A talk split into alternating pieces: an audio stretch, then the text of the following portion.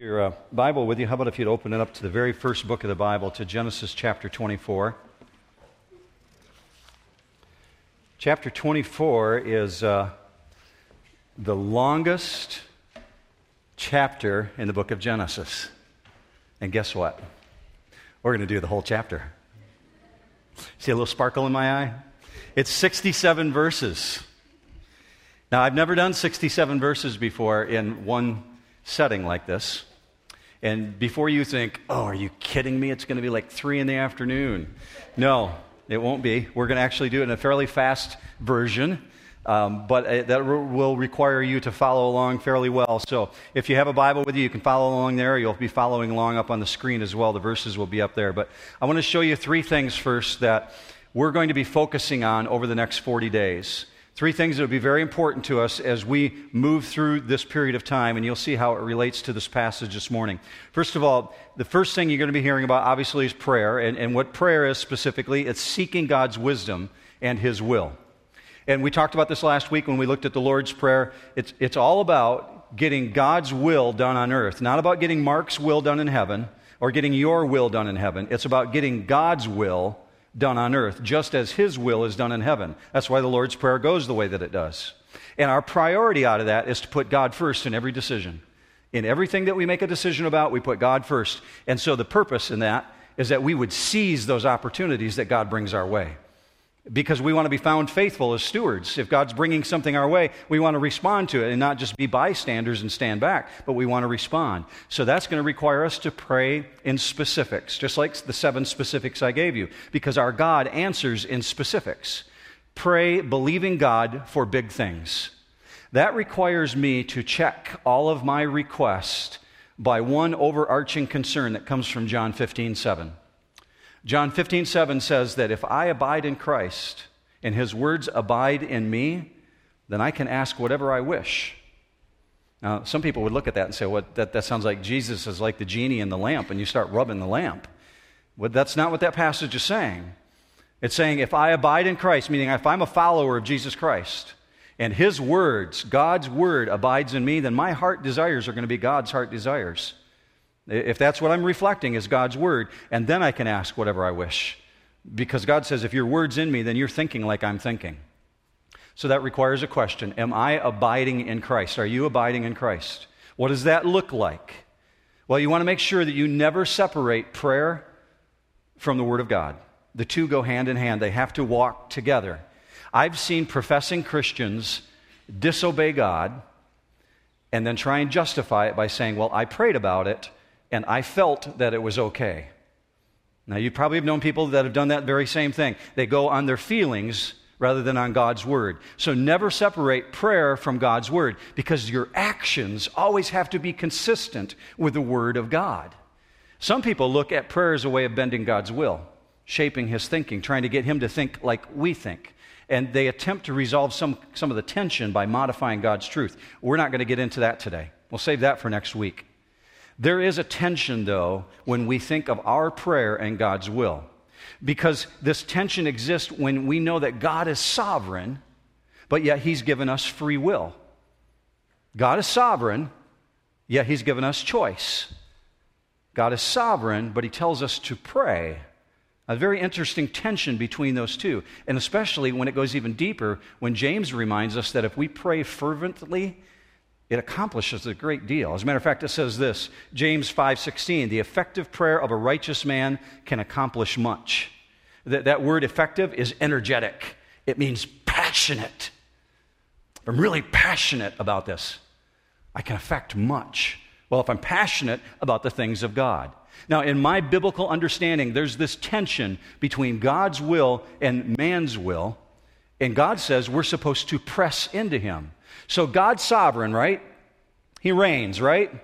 Okay, God's sovereign, He reigns, yet the Bible is equally explicit about saying that we're supposed to press into Him in prayer, asking for Him to do things. Sometimes we would say, How is God's sovereignty related to us praying for His will to be done? Because if He's sovereign, isn't His will going to be done anyway? If he's sovereign and he controls everything, isn't his will ultimately going to be done? Does our will override his will? Is that what's happening? This is a great puzzle. It's a real paradox. And rather than me trying to sum it up, I'm going to share a, a, quote with you from John MacArthur before we move into Genesis 24. Let me show it to you on the screen. He says it this way If man were not able to make his own choices, God's commands would be futile and meaningless, and his punishments cruel and unjust. If God did not act in response to prayer, Jesus' teaching and prayer would also be futile and meaningless. Our responsibility is not to solve the dilemma, but to believe and act on God's truths. That's very deep it's very accurate. Okay, let's move forward into Genesis 24 with that framework in our mind. We got a real life story here. Abraham, we're going to revisit his life story. He's very deliberate to advance the work of God and God's purposes. So let's look at this adventure through the lens of prayer and see what happens in this man's life. Genesis 24 1 says this. Now Abraham was old, advanced in age, and the Lord had blessed Abraham in every way. Abraham said to his servant, the oldest of his household, who had charge of all that he owned, Please place your hand under my thigh, and I will make you swear by the Lord, the God of heaven and the God of earth, that you shall not take a wife for my son from the daughters of the Canaanites, among whom I live. But you will go to my country and to my relatives and take a wife for my son. So, right away, we see that this adventure is going to be a mission. This guy's being set out on something very explicit. He's going to go look for a wife for his boss for his boss's son. Now, here's the dilemma Abraham is asking God to do something that may not necessarily be in keeping with another person's desires. There's this girl someplace, this fictitious person out there, whom he believes is a match for his son, and he's sending his servant off to find her. But what if she doesn't want to come? Well, there's a logical question the servant asked in verse 5. The servant said to him, Suppose the woman is not willing to follow me to this land. Should I take your son back to the land from where you came? Then Abraham said to him, Beware that you do not take my son back there. You see the dilemma and the tension? Now, Abraham has been abiding in God's word. He's been abiding in God. God has been telling him, Abraham, I'm going to bless you. I want to make you into thousands, millions of people. So he's abiding, he's hearing from God, he knows God's word and what God says. So he has this response in verse 7 the Lord, the God of heaven, who took me from my father's house and from the land of my birth, who spoke to me and swore to me, saying, To your descendants I will give this land. He will send his angel before you, and you will take a wife from my son, for my son, from there. Now understand, Abraham's not being hard headed. He's just not willing to bend on the things of God. He knows what God said, and he's not going to deviate from that. So the, the servant realizes, well, I can't surrender on that one. So, I mean, I can't have my way, so I surrender. So look at with me at verse 8. But if the woman is not willing to follow you, then you will be free from this my oath. Only do not take my son back there. Now, in verse 9, we're told that the servant does this really awkward thing. He takes the oath. Uh, in, the, in, in this biblical period of time, to take an oath like this, understand this is kind of weird to us in 2013. It would have been weird to me in 2012 and 2011 and 2010. But men at this period of time wore long robes, you know, uh, cloaks and tunics and things like that. And what Abraham is telling him to do is put your hand on the inside thigh of my leg, all the way up at the top. How weird is that? Okay? I mean, just being honest with you. Okay, why? Because the oath that he's taking is representative of future generations. And from Abraham's loins come the future generations. The oath is made so serious and so solemn that they actually require a contact of body parts to say, I will carry out what you're calling me to do. Now, as a result of taking the oath, he gets to go to the garage and pick out a line of sports cars to take and go look for this girl. Go with me to verse 10. It says, The servant took ten camels from the camels of his masters and set out with a variety of good things of his masters in his hand. And he arose and went to Mesopotamia to the city of Nahor. And that's very significant because Nahor is Abraham's brother. That means he's got family living in the city of Mesopotamia. And he's going on this adventure with 10 camels. Now, this is a caravan. So that means he's got attendants going with him, he's got guards, people who will go along with him, because you can't take care of 10 camels by yourself, nor would you need that many unless you had guards with you. So he's got a lot of camels, and this is the equivalent of going to the garage and picking out your selection of Hummers, whatever you think you need for a long distance trip. because he's got a huge journey. Now, camels only can travel 20 miles a day. And so that means this guy's got a 25 day journey minimum ahead of him to go 500 miles, all the way to what we know as the cradle of civilization, the Fertile Crescent, what makes up the area of Iran and Iraq today, to this area of Mesopotamia. And ladies, notice in verse 10, it says he picked out a variety of good things. Does that speak to you? What do you think that is? Jewels, diamonds. Yeah, somebody's thinking really big. okay, it's jewels, uh, it's perfumes, spices. This guy speaks women. He, he knows their language. And he says, I, I'm going to have some of these good things. I want some bling with me. So go with me to verse 11. We find him 500 miles later. He's all the way in Mesopotamia. Verse 11 says, He made the camels kneel down outside the city by the well of water at evening time, the time when women go out to draw water. What I want you to notice next is how specifically this man prays. He, before he does anything else, he comes before God and he's acknowledging God's sovereign role over everything. Verse 12, he says, O Lord, the God of my master Abraham, please grant me success today and show loving kindness to my master Abraham. Behold, I am standing by the spring, and the daughters of the men of the city are coming to draw water. He's praying the exact same way that I pray. When I'm going into an awkward situation and I'm not sure what God's going to accomplish there, I usually will start out this way by saying, God, will you go before me? I'm here in this place. Will you go ahead of me and prepare the hearts of the people whom I'm going to talk to? Just go before me, Father. Now, do you notice in verse 13 he said, Behold, I'm standing by the spring? Does God know that he's standing by the spring? I mean, he's in prayer, right? So he's telling God that he's standing by the spring. Does, does God know that the daughters are coming to draw water? Yes. Well, that's obvious. God knows these things. So he's not informing God, is he? What's he doing? He's declaring what he's done, his action. He's saying, I've come here.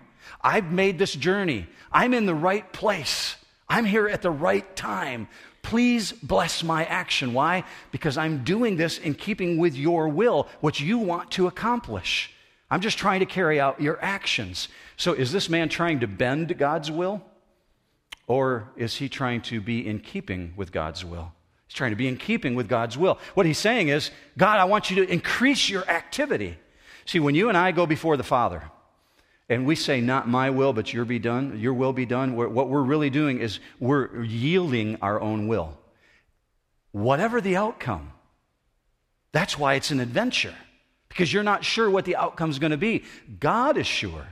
And He's the one that says, I want to accomplish my will. When you come before God that way, that pleases God. You're praying like Jesus prays. You're praying just like the model that He gave us in Scripture. Let's go forward because he really cranks it up now to verse 14. Now, may it be that the girl to whom I say, Please let down your jar. Remember, he's still praying. Please let down your jar so that I may drink. And who answers, Drink, and I will water your camel also. May she be the one whom you have appointed for your servant Isaac. And by this I will know that you have shown loving kindness to my master. Is that specific enough to you? That's pretty specific prayer, isn't it? I was talking with Gary about this earlier this week, and he said, This is like an ancient version of eHarmony. Look, look at the 29 dimensions of love here, okay? First of all, she must be camel friendly. Okay? You got that in your head? And she must be a virgin. And, and she must be beautiful. And she must be outgoing. And she must be a hard worker. How hard is it to water 10 camels? I mean, they can hold a lot of water. This girl's a worker. She must be of the right family line. She must have a servant heart. Must be willing to travel. Here's the big one she must be the one whom you have appointed. Wow. You talk about the proverbial needle in a haystack. This guy has really drawn the line tight. Go with me to verse 15. Before he had finished speaking, behold, Rebekah, who was born to Bethuel, the son of Milcah, the wife of Abraham's brother Nahor, came out with her jar on her shoulder. The girl was very beautiful, a virgin, and no man had had relations with her. And she went down to the spring and filled her jar and came up. How fast does that answer? Wow. Is God just waiting to answer prayers that are in keeping with his will? God was ready to act. And in the case of this man, it's a definite yes because his request is in keeping with God's will. God had already told Abraham, I want to bless you, I want to make you a great nation. So you need a wife for Isaac. This is in keeping with God's will. So he's responding that way. Now, I'm guessing if you could get an EKG on the servant's heart at this point, you'd be seeing this. You know, the needles would be going off the charts because his heart's got to be racing. This guy is excited. Is this the one? Go forward with me now to verse 17. The servant ran to meet her. Yeah, I'm guessing. The servant ran to meet her and said, Please let me drink a little water from your jar. She said, Drink, my lord. And she quickly lowered her jar to her hand and gave him a drink. Now, he doesn't know at this point who she is, he doesn't know about her family line. I'm thinking he's doing what you and I would be doing. If you're thirsty, you've just come off the desert, you're ready for a drink. You're just like guzzling it with your eyes closed. And in his case, his eyes are wide open because he's like, Are you for real? I can't believe this is happening. He's going to be keeping his eyes on her. Now go with me to verse 19. Now, when she had finished giving him a drink, she said, I will draw also for your camels until they have finished drinking. Bam! See, that's code. God has just shown himself powerful in your life. What are you going to do with it? How do you respond when God has just answered your request? Do you become a bystander? Do you check out and say, oh man, okay, I'm out of here now? Uh, that, that, that's just getting into dangerous territory. Or do you do what he did? Go with me next to verse 20. So she quickly emptied her jar into the trough and ran back to the well to draw, and she drew for all ten, remember, ten of his camels Meanwhile, the man was gazing at her in silence, yeah, I'm guessing, to know whether the Lord had made his journey successful or not. What's he doing? He's discerning. He's discerning. He's discerning. What does that require? That requires waiting. That requires watching. Why? Because he's not convinced. He doesn't take the work of God lightly.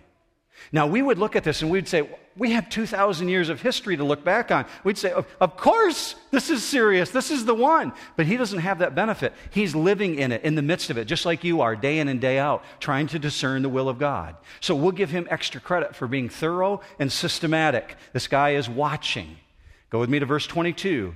When the camels had finished drinking, the man took a gold ring weighing a half a shekel and two bracelets for her wrist weighing 10 shekels in gold, about to put a ring on it, and said, verse 23, Whose daughter are you? Please tell me, is there room for us to lodge in your father's house?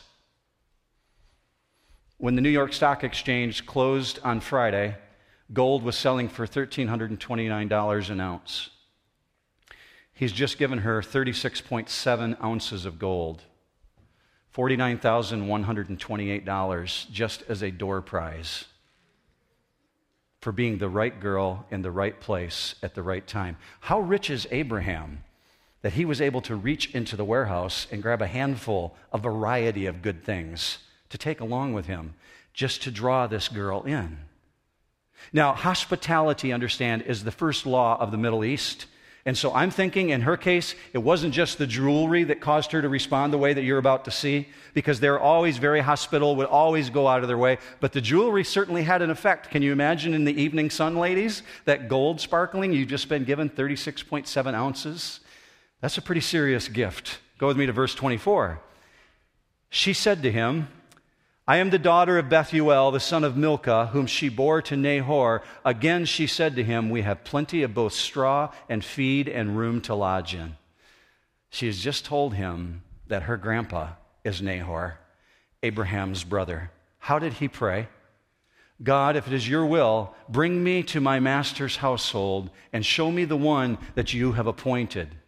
Out of all the people that he could have met, the first one coming to the well is the one that God has appointed. He prayed in specifics, God answered in specifics. You know what he can do now? He can praise God in specifics. There's a lesson for us here. Look with me at verse 26.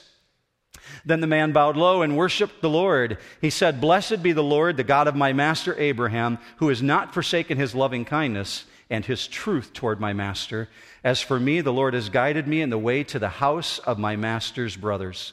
Who gets the glory here? God. Whose will is accomplished? God. How do we worship and pray best based on what we learned last week? When we're praising God for who He is, He's holy. Holy is your name. Your kingdom come. That He's a ruler, that He's sovereign. That's what the servant's doing here. He's declaring how great God is, His sovereign work, and that He's met the needs. Specific praise for specific answers. Let me share with you something that happened in the life of our church in the last week. Uh, a family who attends here um, has uh, two daughters, and their daughters are both in the school systems here in, in the Lansing area. Um, last April or May, they approached me and said, We would like for you to fill out a pastor recommendation form. We believe we need to transfer our daughter out of the public school that she's in into uh, the Christian school here in town. And I began talking to them about why, and they said, Our daughter has been bullied and bullied and bullied to the point where she can't take it anymore. She believes she's the only Christian young lady in her class. And the other girls have identified her and called her out, and they have become her enemies to the point where they humiliate her. The mom said that she received seven to ten phone calls a week, every week last year during the school year, with her daughter weeping, Mom, please come pick me up. So they hit the end of the school year convinced that they were supposed to move on. So they asked me to fill out the pastor recommendation form, and I did. And they took it to the school. They toured the school, met with the advisors of the school, and had a great experience, but came away with no peace in their heart. Came away with a sense of conviction that maybe this is not God's will, and we're running from something we shouldn't be running from. Maybe He wants to use us. So, with their daughter's agreement, they began praying God, what do you want us to do? How do you want us to respond? Within hours, they got a call from another mom who was in the exact same school system with a daughter in the same grade who said, I think your daughter is a Christian. My daughter is too, and she needs a friend desperately. Would your daughter come alongside my daughter? Could they be sisters in Christ together? At least two could stand together. So they said, We'll pray. We'll pray over the course of the summer what God would have us to do. Got to the middle of the summer and they became convinced that God wanted them to stay in the school system, to be a light in a dark place where she was at in her own classroom and in her greater class. So they hit the first day of the school year this year. Day after Labor Day, Michigan schools start up at that time. Can you bet there was some anxiety for that young lady going back into the school again? Knowing what she was walking into? She goes in, finds her locker, gets her room material set up, only to walk out in the hallway and run into her number one enemy. The one who had belligerently shot her down the most. And that young lady walked up to her and said to her, I want to confess to you, I have been incredibly mean to you. Would you forgive me? My heart hurts over the way that I've treated you. I know that we probably can't be friends because of how I treated you in the past. Can we at least be acquaintances and get along together? And obviously, this girl extended forgiveness to her, and they began working on the relationship. I told them when they shared this story with me that there's a passage in Proverbs in which God says, When a man's ways pleases the Lord, he makes even his enemies to be at peace with him. That promise isn't just enough because God took it one notch further. That young lady who's part of our church showed up here for youth group last Sunday evening.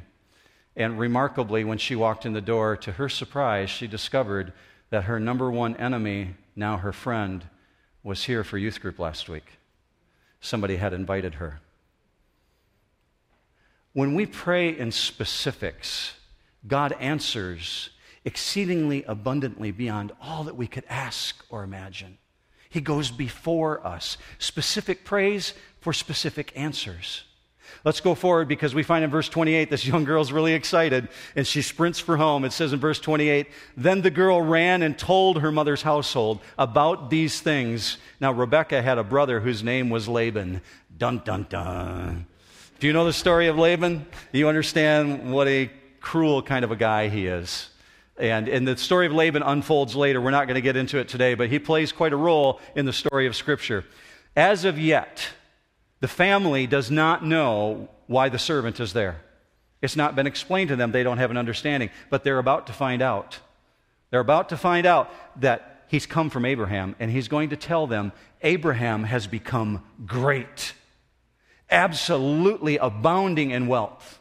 Now, for the servant, his part, nothing interferes with his work. I want you to look at the next verse because even food, even the simplest issue, he says in verse 33 But when the food was set before him to eat, he said, I will not eat until I have told my business. And he said, Speak on. This is Laban speaking, and now transferring to the servant. So he said, I am Abraham's servant. The Lord has greatly blessed my master, so he has become rich and he has given him flocks and herds and silver and gold, and servants and maids and camels and donkeys.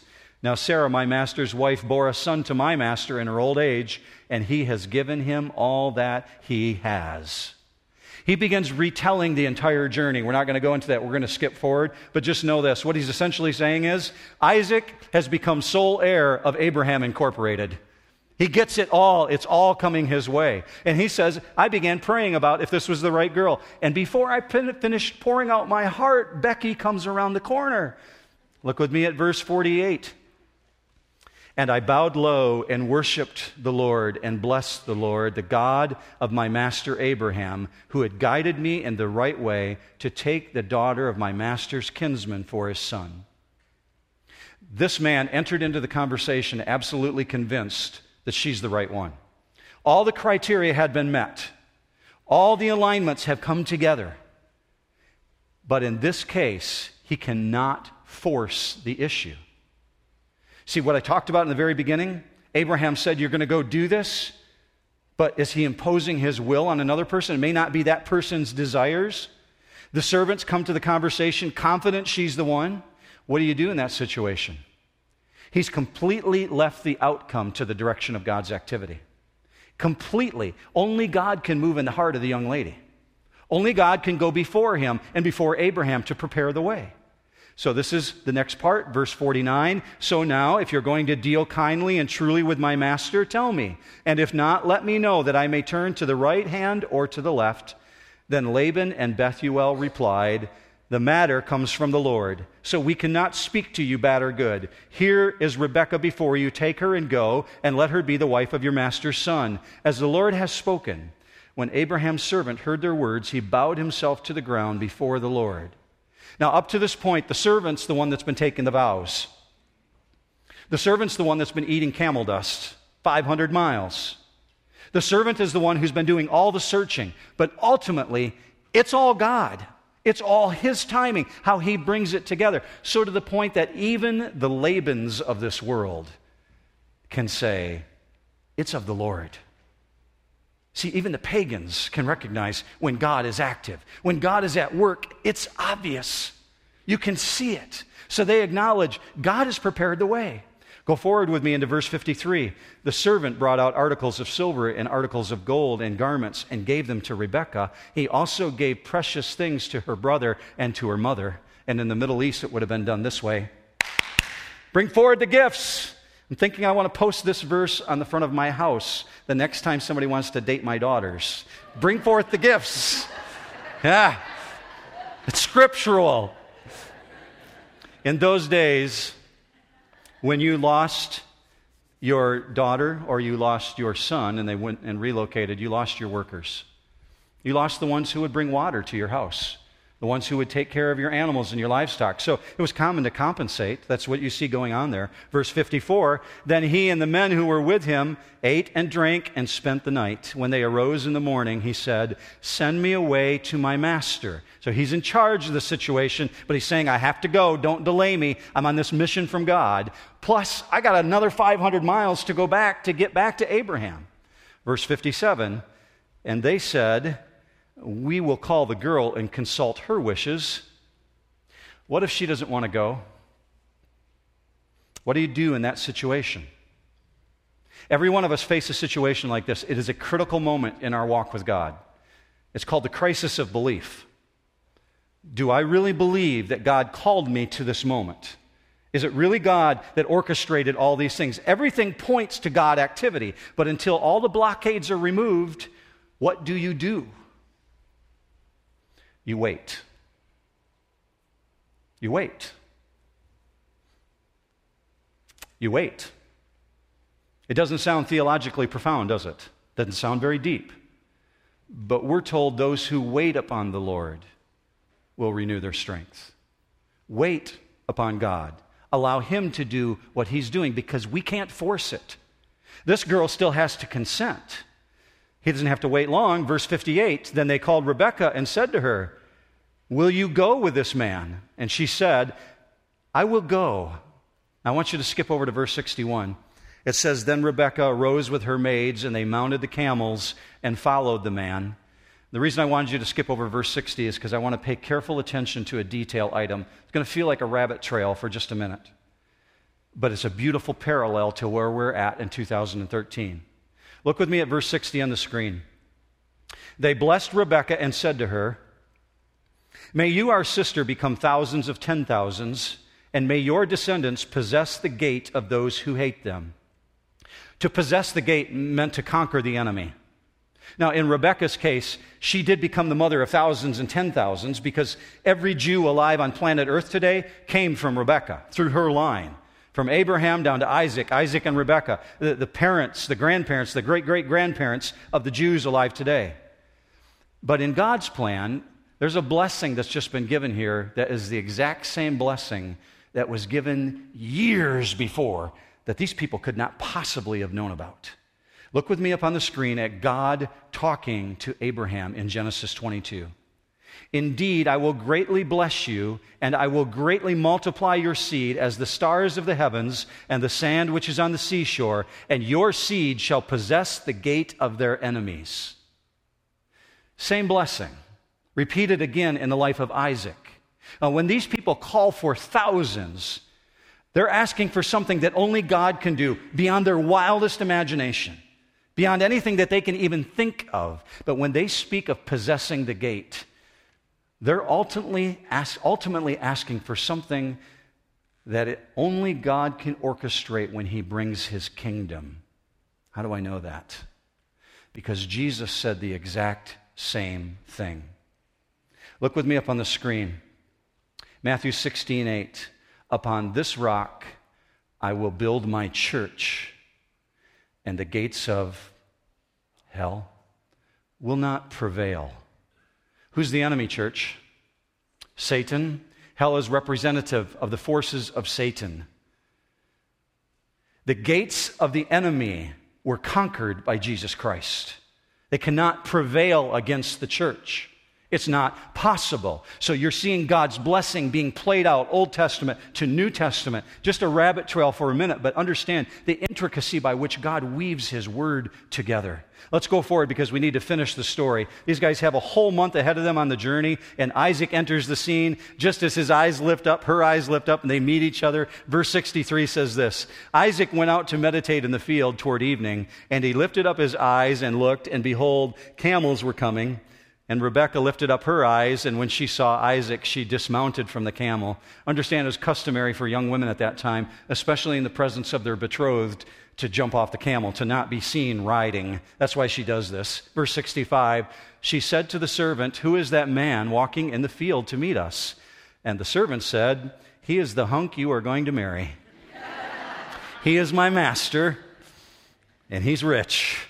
Then she took her veil and covered herself. The servant told Isaac all the things that he had done. I love that verse because uh, uh, that means he begins before anything else retelling the entire journey. Abraham came to me, made me put my hand there, and he told me to go all the way over there. Took all his camels. I had to stand outside the well, and I talked to this rotten guy by the name of Laban, and I came all the way back. And I'm thinking at this point, Isaac's saying, Yeah, yeah, yeah, that's all great. What does she look like?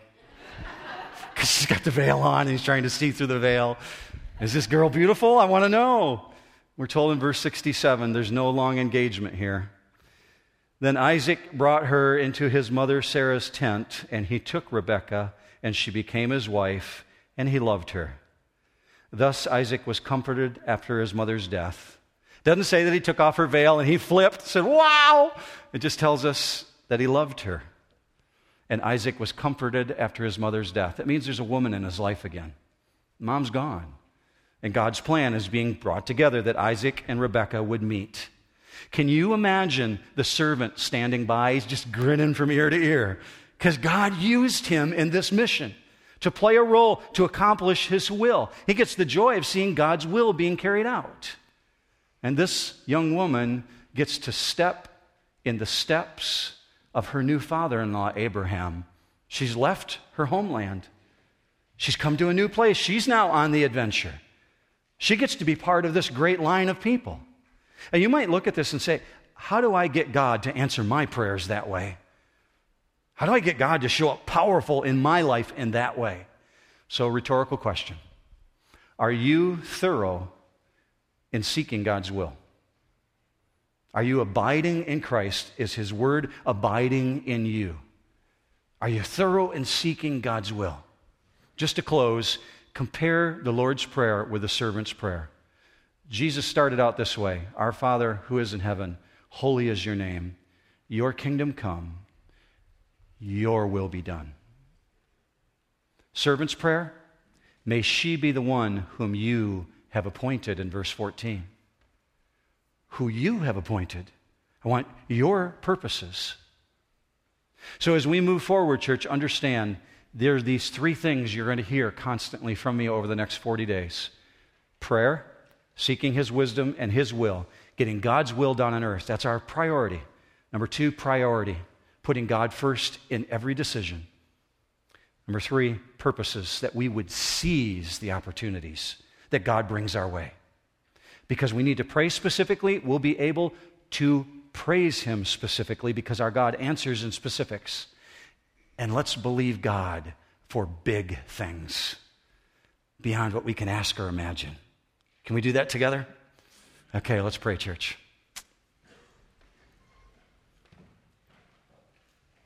God, we know that you are intimately interested in all the details of our life. There is no person here in the sound of my voice whose life is not important to you.